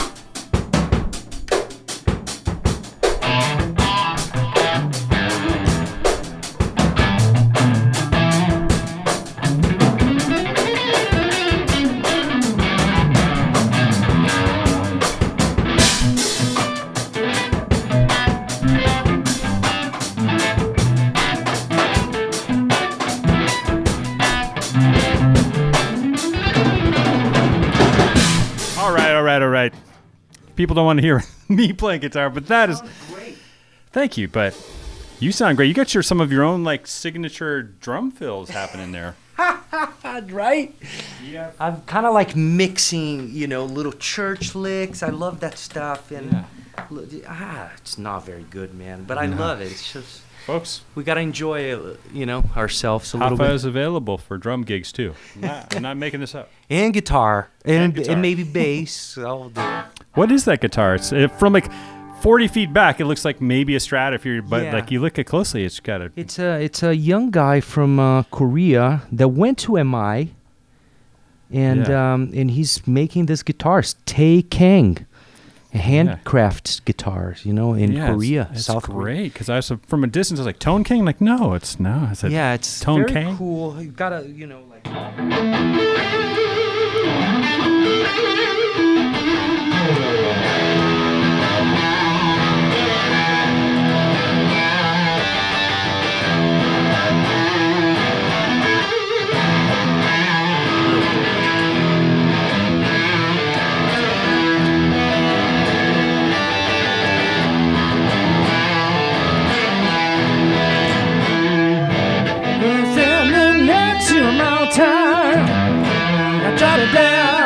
the edge of my hand.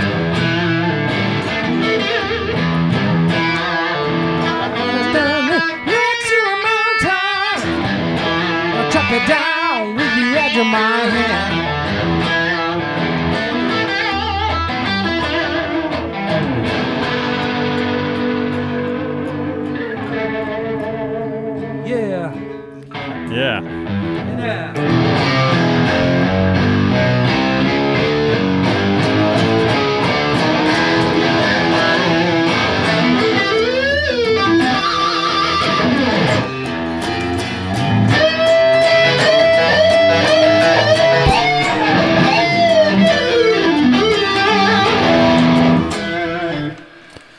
Man, you play loud, which I love. Like when you're singing, I can barely hear it, but I'll put it up in the mix.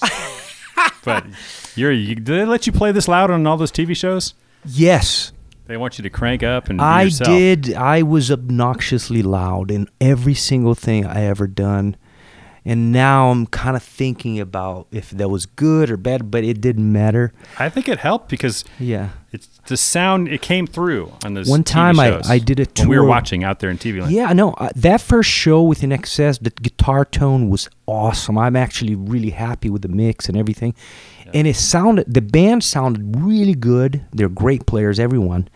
But I love the fact that the guitar in a rock show was loud and it was my guitar. And I felt really good about it because even when you do the voice and nobody sees you for mo- most of the time, at least me and Dave Barry, which was there sometimes, uh, uh, we were not happy if we couldn't hear ourselves. And I feel like a lot of the, the, the stage managers, like in a lot of ways, they want to control you and they don't want to, you know what, dude? Just stop. This is not about you, it's about us. We're playing music, we want to be heard. And sometimes I feel like they want to control everything. And, and with the digital world and not having an amp, Well, yeah, you got to learn how to. you have no control over nothing. It's you're done. You're in prison now. Yes, that's a very interesting point. I mean, that's we don't even have time for that discussion, but I've met kids, not not kids. Right. I've met players like I was talking to a couple, someone at NAMM, recently, like they'd never done a gig really with Yeah. a tube amplifier, let alone a Bogner full stack. You Trust know? me, man. I, They're I playing agree. through wedges and and in ears, and and that's all great, but there's something to be said for There's knowing how no- to tame the beast. Yeah. They're no no rebelling. They're not rebelling against nothing. We came out because of rock and roll and re- rebelled. Yeah. Uh, you know, punk rock attitude, if, you want to say that. But please, you know, be proud of your tone. You know, get an amp, plug in into a small amp, mess with it. It's simple. It's fun. Yeah. I'm not against anything, by the way. The digital world, you know, like Oh, no, it's it's so a convenient great tool. and it sounds good, you know. But, But there's, there's another world that I hate for somebody not to know about. I I feel really bad. I tend to point the finger at the music industry and everybody else working in it a little bit, Jude. I tell you why mm-hmm. because in everything that we pass on, let's talk about sports. Music is not a sport, but it has some similarities. If we talk about the new um, Kobe Bryant, you know, there's always a good example of that, LeBron and Yep. and and so forth. The next one. Yeah. I felt like we stopped for a long time in time and not not in a bad way. I love Slash, you know, but it was only Slash, only Slash. Yeah. Only only this guy and that guy. That's it.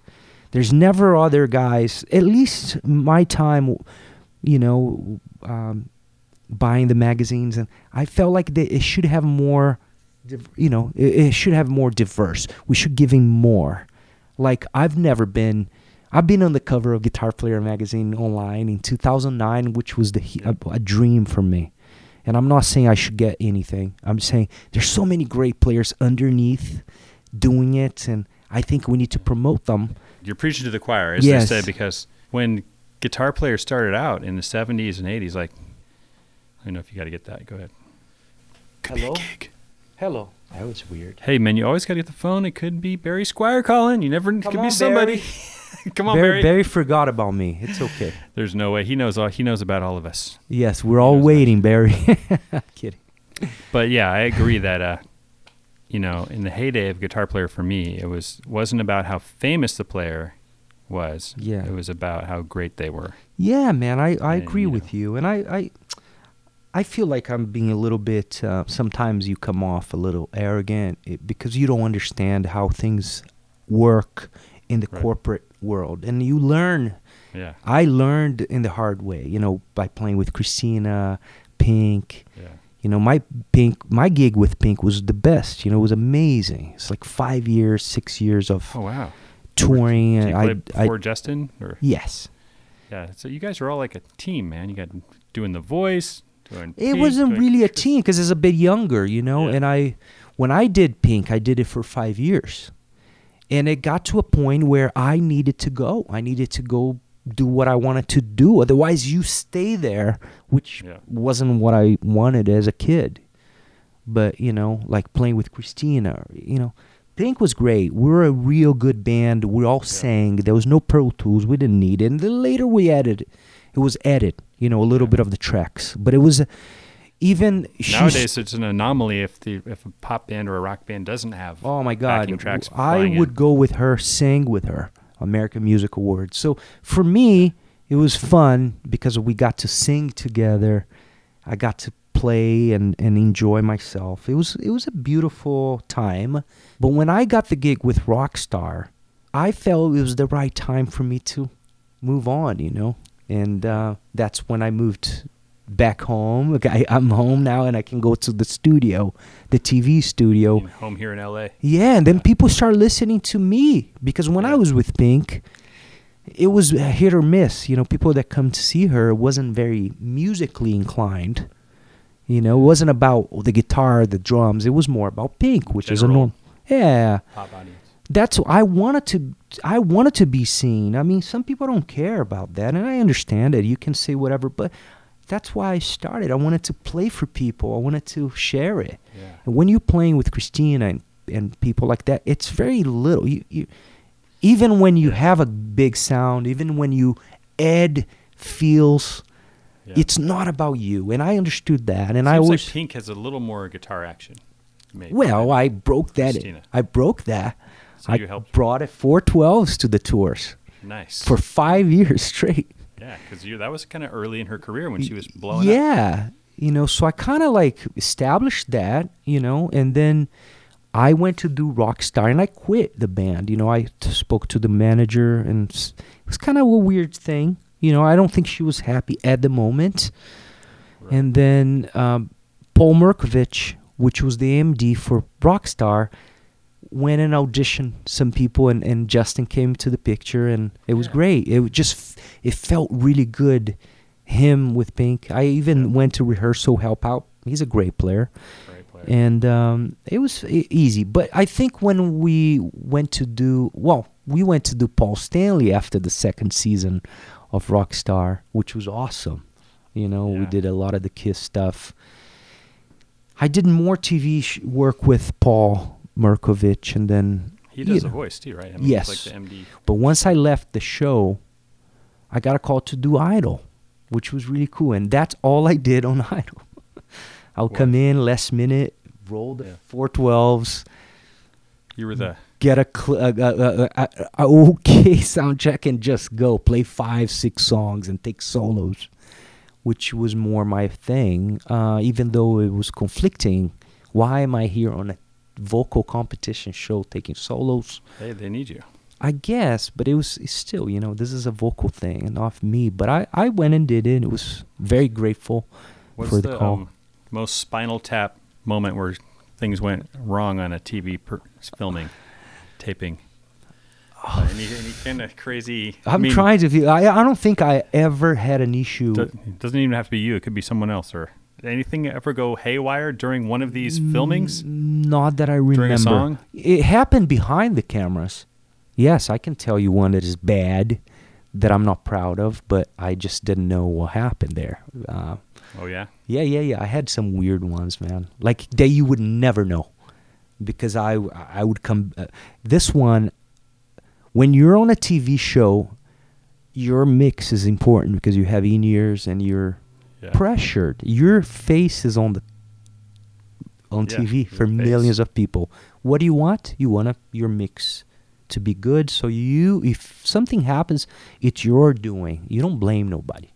Yeah. So I was on on the voice and and um, my in ears were going out like out Nothing. nothing. And I call one of the guys, and he comes out He talks to the guy underneath the stage. Oh, there's nothing, no problems.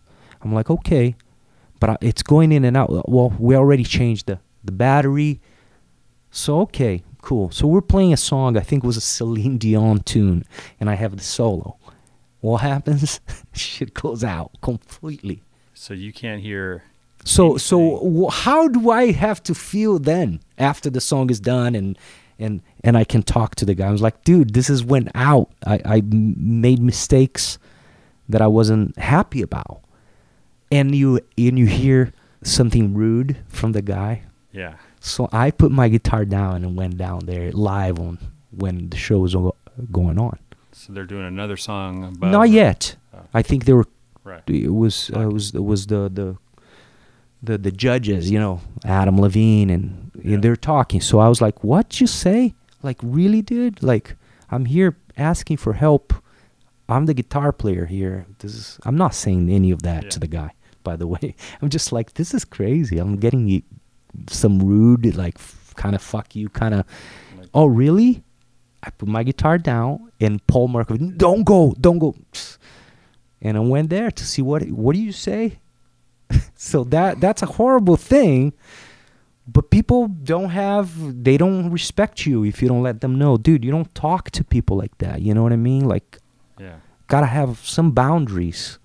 You gotta respect me. You know, I'm here doing my job. Something is off. Let's fix it. Done. We're cool. But for you to call me this and curse, no, not cool. So I come back real quick, take the twelve, the two neck, the twelve neck, Yeah. two Jimmy Page double, neck. neck, yeah. and go into another song, and play well. You know, but Yeah. a lot of that, no, nothing ever happened. Nothing Yeah. bad ever happened. Nothing. It's just it gets stressed and you don't see it because you're there and you want to do a good job. I care. You, Yeah, it's your face, you know. It's you It's playing. intense, man. A lot of How many times I went to play with Rickey Minor and they're rolling my stuff. They don't have a tech. Unbelievable. You're a TV band. mean like they have Idol? all the money in the world. Where's the techs, man? Get a tech. Like someone who actually knows guitar is in Get a tech. Yeah, give somebody a job. You not give just a stagehand. yeah, you give dancers a job on a musical show, and I think it's great. So everybody's working. Give the techs a job. Now you don't even see the musicians anymore. They give dancers, but you don't see musicians. So I point the finger at the industry. Yes. When you see the Grammys, where are the musicians? Where? Why? Why are you just putting tracks? This is the Grammy. It should be serious. It should be honoring great musicians. I ironic, point the finger at them, at our own people. You know what I mean? Yeah. Because that's, you know, where's the love?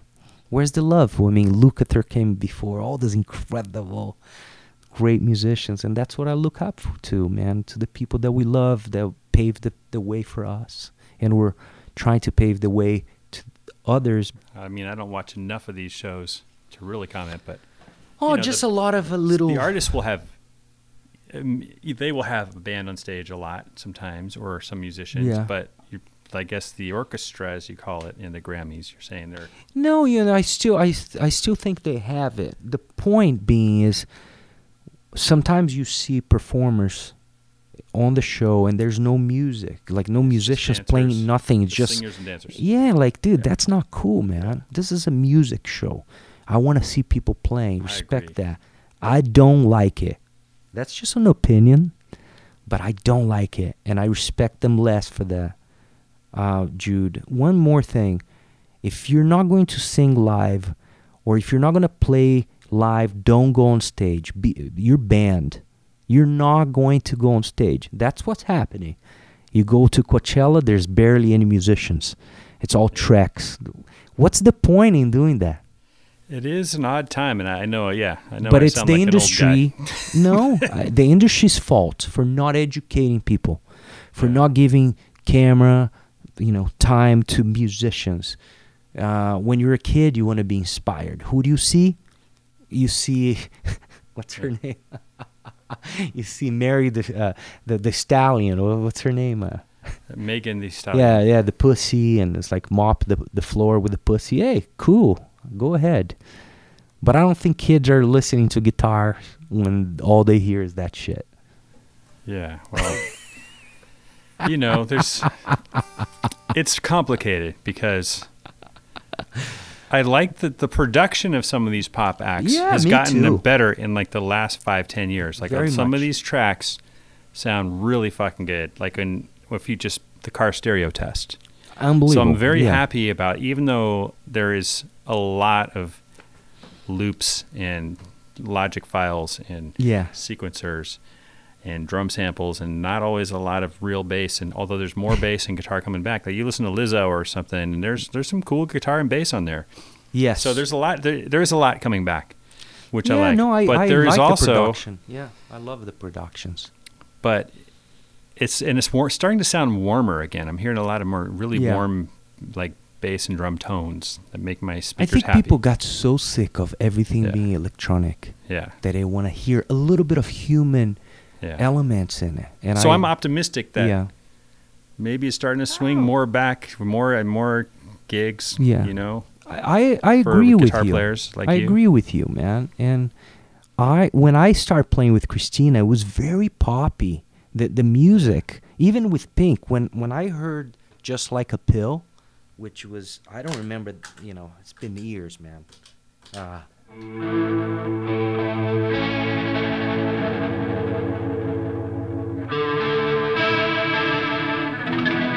anyway, Yeah, I I knew it when I heard that song and I was going to audition. There was only women there, by the way. I was the only guy. Oh my God! As soon as I heard that, I was like, "Oh, I'm gonna put a, he- a, a Arion chorus in this part." And when it comes in, uh, uh,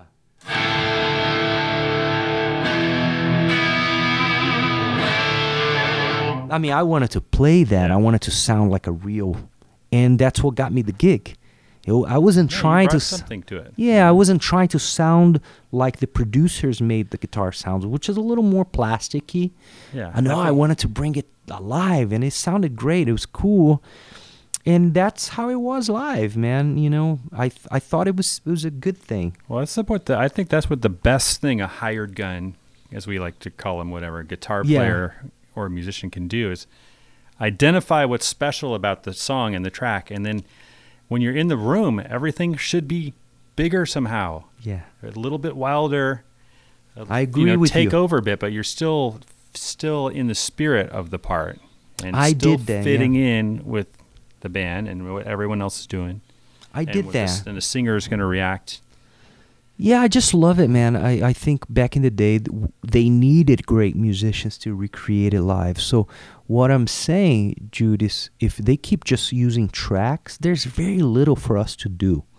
Right. And it's kind of like, I just think it loses the purpose of a live event, you know, a performance. Well, I've kept you here for so long today, um, but I'm really excited by being here. Yeah, and man, I'm so happy that you finally came by, you know. And, it's so cool that you play the baked potato so regularly. Like it seems like two, three, four times a year. Yeah, I used to do it like once a year, once every Yeah. two years because of work, and then COVID showed up and closed everything. And and I was like, oh man, I'm just gonna keep playing because I used to play Yeah. there in 1999 before I even got a big gig.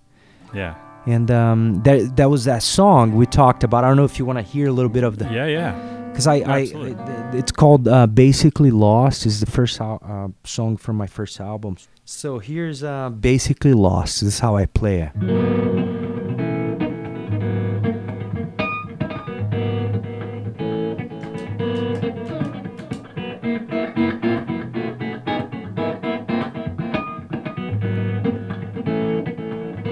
Melody.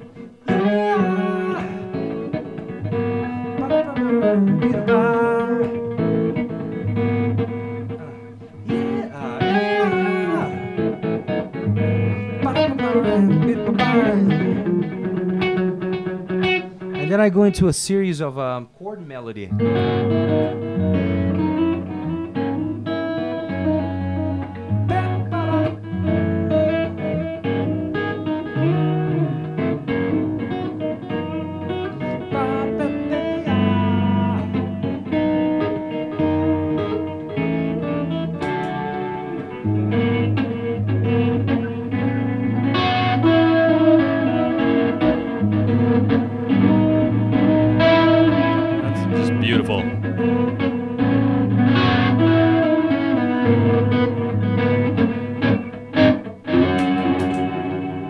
Go into a chorus now. Yeah. I mean, usually I'll go back to the head and play. You know what I mean? Start over, play it again. But then I Yeah. go to a, a chorus like.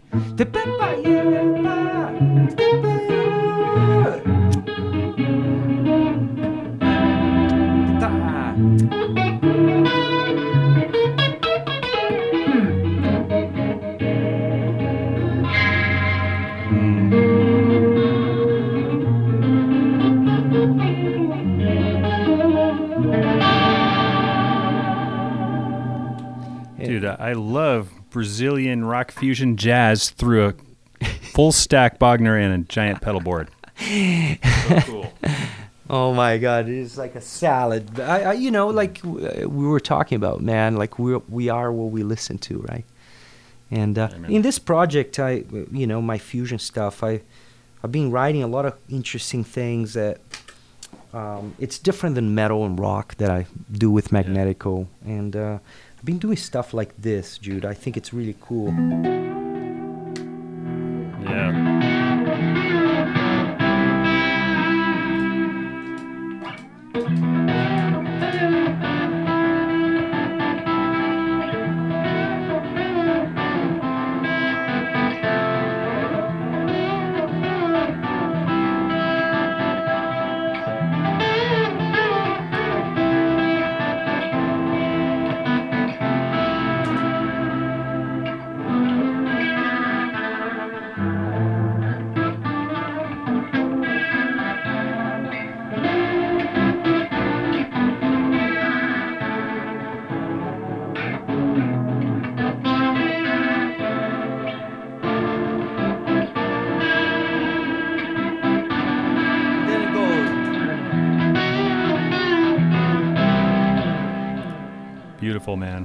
Thanks, man. I I've been doing this, you know, like creating new songs. Um, here's ahead of another one. It's like uh, that's good.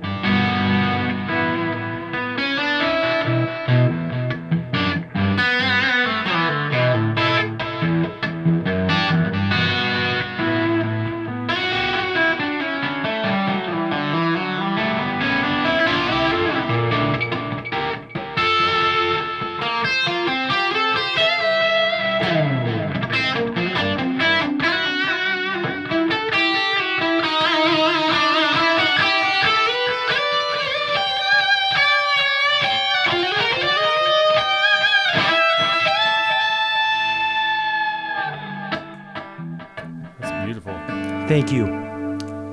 I'm kind of, you know, just writing a ton, man. In- Yeah, there's In what, different are you putting this styles. out soon, or I some? I want to so bad, man. I have so much music, and I'm like, I'm I'm really having a hard time producing it and putting it out. Like, Not enough hours in the day. I, I'm I'm struggling a little bit with that. Just in between working a little bit, gigging here, teaching and stuff, to actually taking a little time off to do albums, to do songs that takes Yeah.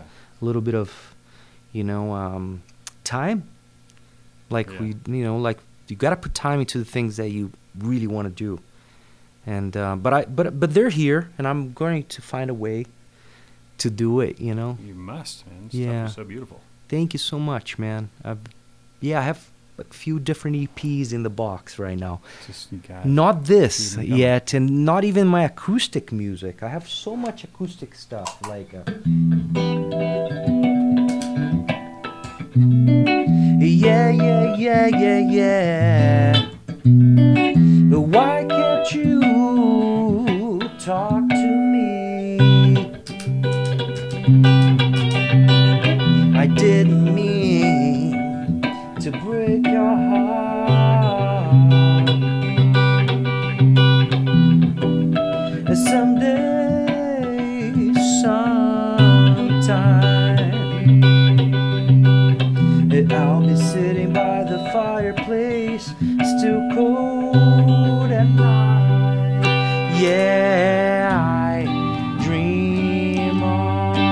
It's like an acoustic thing. Yeah, that's gorgeous.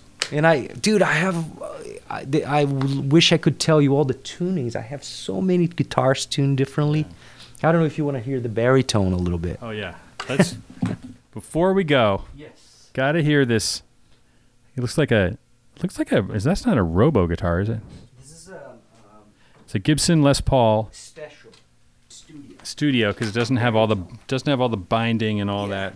But just the weight of the guitar in itself, it just gives you the unbelievable tones, man. This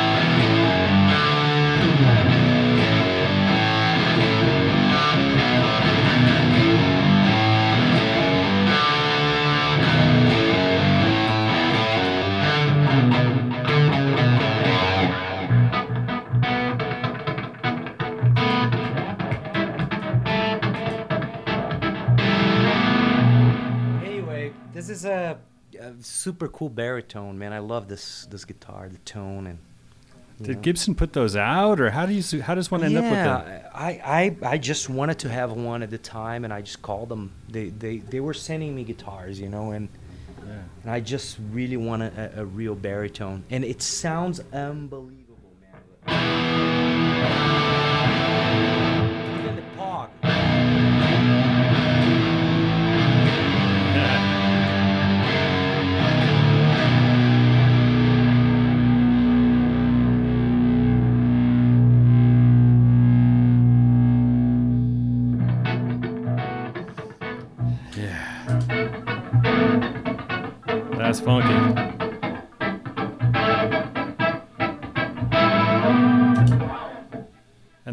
When you add the delay to that little plucking part, it makes it all extra funky.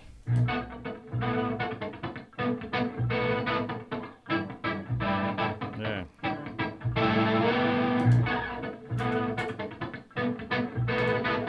Uh, created a loop.